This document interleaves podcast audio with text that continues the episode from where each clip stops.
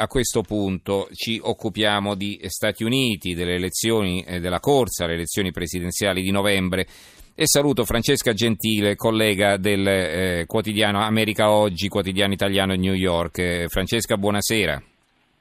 Eh, buonasera a voi. Grazie per, eh, essere, per essere venuta qui in trasmissione questa sera a trovarci. Allora, il quotidiano nazionale Giorno della Nazione Resto del Carlino, voto USA, sesso e veleni la loro apertura, offensiva di Trump in un video due donne accusano di molestie Bill Clinton. Eh, il dossier che succede se vince lui, alle, servizi alle pagine 2 e 3 4, quindi dedicano un'ampia apertura a questo argomento. Poi vedo anche un articolo sul manifesto, la Bernie Revolution non si ferma alle primarie, qui ancora sperano sul manifesto che Bernie Sanders possa eh, in qualche modo eh, soffiare la candidatura democratica a Hillary Clinton, cosa mi pare alquanto improbabile. Comunque, eh, Francesca, allora, che cosa sta succedendo in questi, in questi ultimi giorni? Ma eh, direi che possiamo aprire questa conversazione dicendo ne vedremo delle belle, perché se siamo a questo punto, in questo momento in cui dobbiamo anche ricordarci che eh, Trump e Clinton non sono ancora i candidati ufficiali. Sono, saranno probabilmente per questioni matematiche eletti, Trump è rimasto solo tra l'altro, ma ufficialmente non sono ancora i candidati e la campagna elettorale è già a questo punto, cioè colpi bassi, ehm, eh, affermazioni mh, scadenti. Ehm, e, e, e, poi sì, certo, Hillary Clinton che perde anche qualche punto perché, come dice il manifesto, Bernie Sanders non si arrende.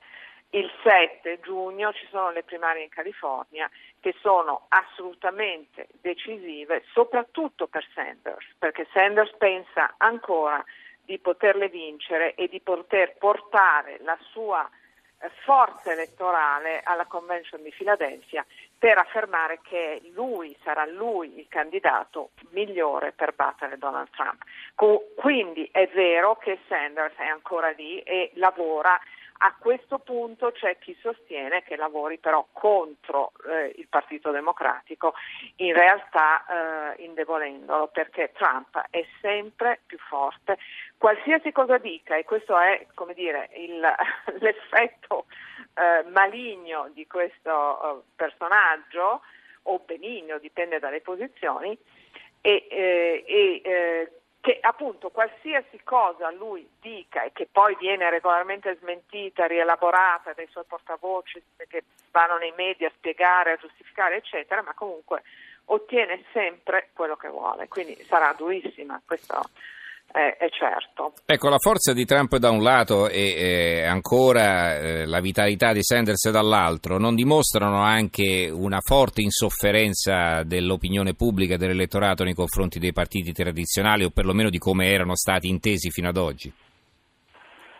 Sicuramente sì, bisogna ricordare che noi usciamo da una recessione che ha fatto moltissime vittime. È vero che Obama ha, è, ha fatto i miracoli per far ripartire l'economia che è ripartita, non è al 100% funzionante, però eh, è ripartita.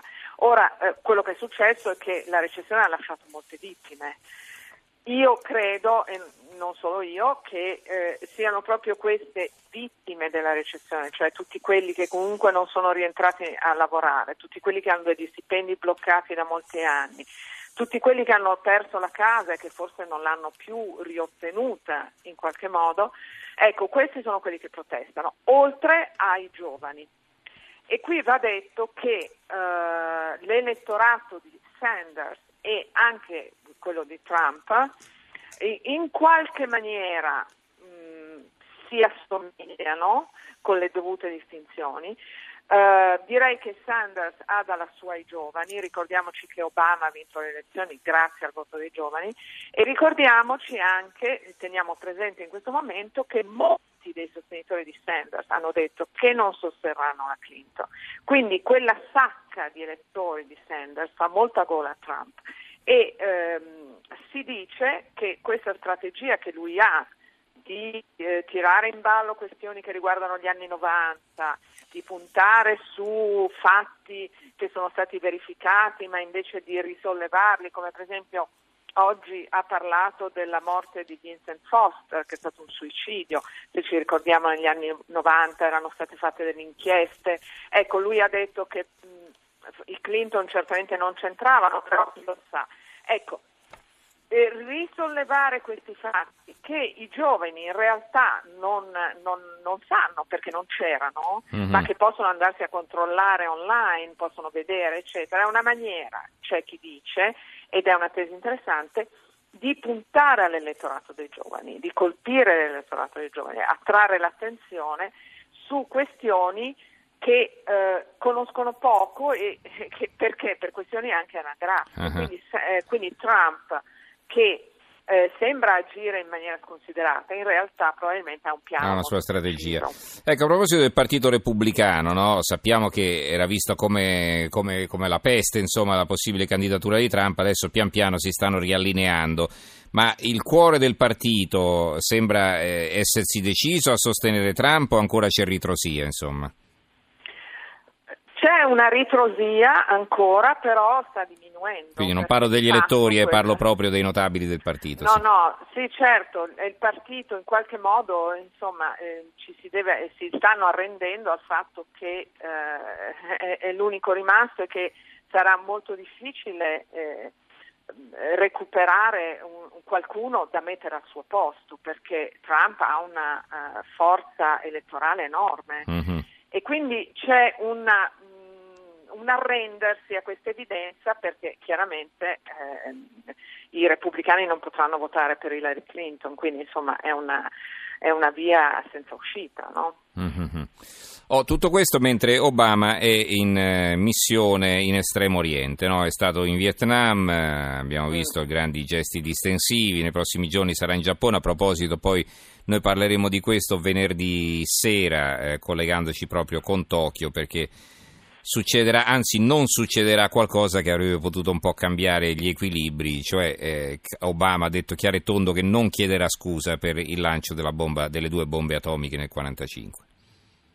Sì, infatti, non chiederà scusa, era abbastanza attesa questa cosa, però ehm, quello che sta succedendo è che lo, lo scontro con la Cina si sta eh, come dire, eh, ci sono scintille, lui quando ha fatto questa dichiarazione in Vietnam no, di, eh, eh sull'embargo delle armi, eh, i cinesi si sono eh, aizzati, hanno detto che Obama in questo viaggio sta, come dire, calpestando terreni pericolosi. E quindi mh, mm, mm, c'è da dire che eh, anche qui a livello elettorale Obama ha fatto delle grandi mosse, pensiamo all'Iran, pensiamo a Cuba, pensiamo adesso appunto a questo viaggio, ma saranno un'eredità per il prossimo Presidente degli Stati Uniti, un'eredità mh, mm, magari non facile da gestire, come stiamo vedendo adesso appunto mm-hmm. con la visita nel Vietnam. E quindi insomma sì, eh, anche questo sarà... Eh, sarà interessante vedere come andrà e quindi avremo naturalmente bisogno di un, di un candidato, di un presidente degli Stati Uniti che sia estremamente abile nel gestire tutte queste situazioni. Sono tanti fronti aperti, certo. Oltre tutti eh, i problemi di economia, i problemi economici interni, i problemi sociali, eccetera. Va bene, allora ringraziamo Francesca Gentile, collega di, del quotidiano di New York America Oggi. Grazie Francesca e buon lavoro allora. Grazie a voi, arrivederci.